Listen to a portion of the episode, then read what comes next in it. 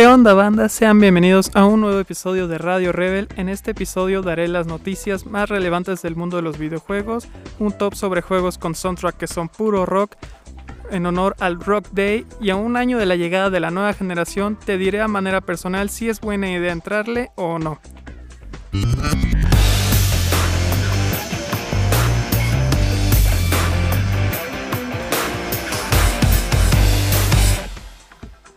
Phil Spencer elogia el control de PlayStation, el DualSense. Dice que son una maravilla técnica y que le gustaría ver la tecnología del DualSense en controles Xbox. Steam revela el Steam Deck, una poderosa portátil enfocado en el P C gaming, en donde podrás jugar prácticamente toda tu librería de Steam. Steam Deck está armada por A M D, con un C P U quad-core Zen dos con R D N A, todo personalizado de, para jugar de forma portátil. Tendrá diversos precios dependiendo de cuál sea su capacidad y son los siguientes: trescientos noventa y nueve dólares para sesenta y cuatro gigabytes, quinientos veintinueve dólares para doscientos cincuenta y seis gigabytes y seiscientos cuarenta y nueve dólares de quinientos doce gigabytes. Cada una no solo trae más memoria, sino que también incluyen unas cuantas más mejoras, como un disco duro a un disco duro de estado sólido, antirreflejante y más, pero todas incluyen un estuche, y Valve reitera que estos cambios en las versiones no afectan en lo absoluto a los F P S ni la calidad gráfica de los juegos. En un próximo episodio dedicaré una sección para hablar mejor, a, hablar mejor de las capacidades de este nuevo Steam Deck.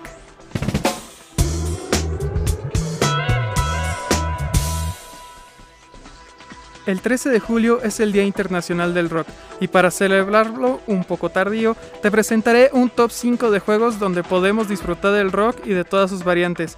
Para este top generalicé un poco, mencionaré juegos con la música de fondo, juegos musicales y que ayuden a ambientar, y esas cosas. Ahora vamos con el top.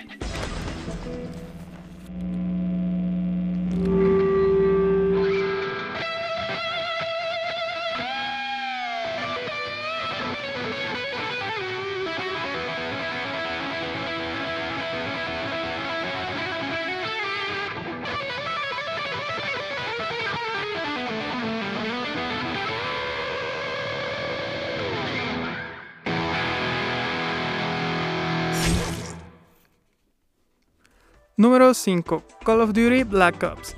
Este juego tuvo de todo en cuestión de su soundtrack, desde canciones instrumentales épicas y canciones licenciadas de la época.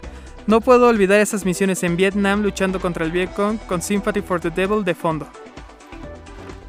Número cuatro. Burnout tres Takedown. El juego de carreras favorito de muchos, la saga Burnout es un juego arcade de carreras, en el cual de fondo los menús y en las carreras podemos encontrarnos con canciones de puro rock, para cargar de más adrenalina las carreras que te encontrarás en este juego.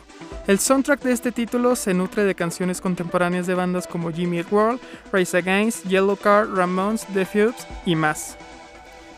Número tres. Saga Grand Theft Auto. Mejor conocido como G T A, ha estado en boca de todos más de una vez, y aunque este juego, hablando de soundtrack, es un poco más instrumental, no podemos negar que en cuanto nos subimos a un vehículo, lo primero que hacemos es sintonizar la radio para escuchar nuestro género favorito, en mi caso es el rock.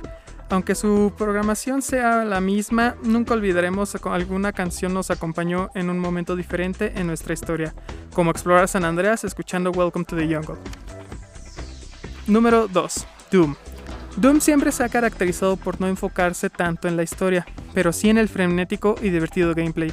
Este juego siempre ha hecho uso del heavy metal para su soundtrack, pasando desde hacerlo por simples computadoras hasta contratar artistas como Mick Gordon, los cuales nutren el gameplay con un metal pesado, el cual hace que matar demonios se vuelva una experiencia totalmente gratificante. Número uno. Sagas Guitar Hero y Rock Band. Los juegos que a muchos se integraron al rock o con el que nutrieron su repertorio de bandas. Juegos que se jugaban con guitarras plásticas que representaban a la de tus avatares en el juego. Que si bien no eran muy realistas, pero te brindaban horas de diversión y de puro rock, pasando de ser recopilatorios de bandas y sus canciones más famosas en ese entonces, a ser juegos dedicados enteramente a bandas como Aerosmith, Metallica, Green Day y The Beatles, o inclusive en, a épocas como los ochentas.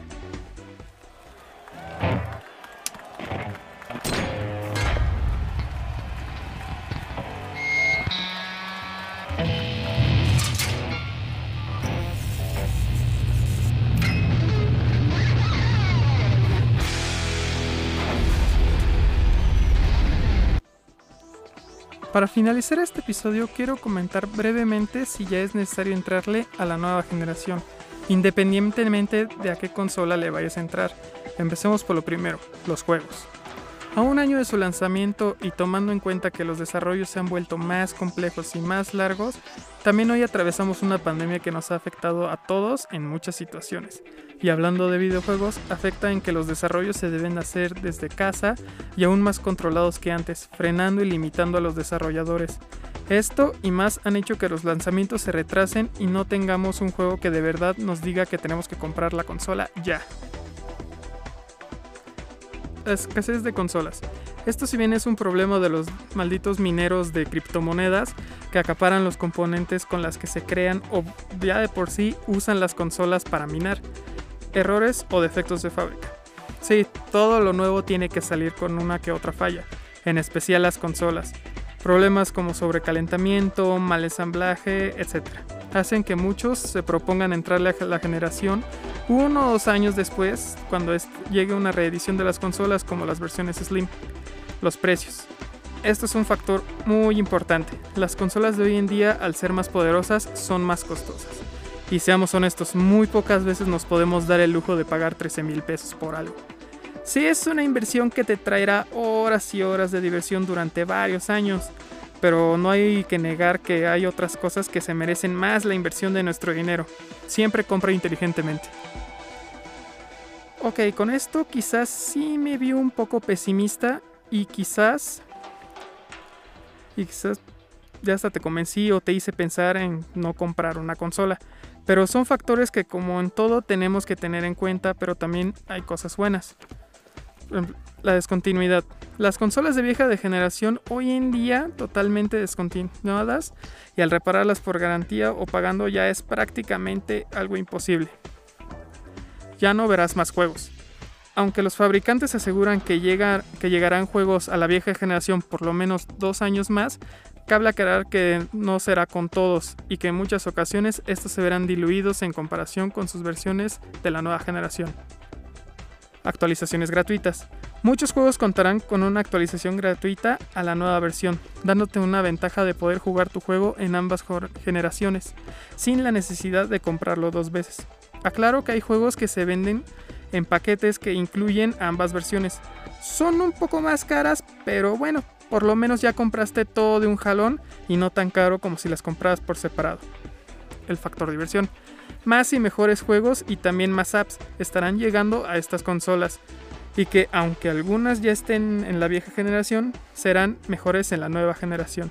También estas consolas tienen agregados que hacen la, que la diversión aumente, por ejemplo el Quick Resume de Xbox, que te permite tener dos juegos abiertos a la vez y puedes cambiar entre uno y otro en cualquier momento, o los gatillos adaptativos del DualSense que te permiten experimentar tus juegos de otra manera. Sin mencionar que seguro tus amigos igual piensan dar el salto generacional, estarán ahí.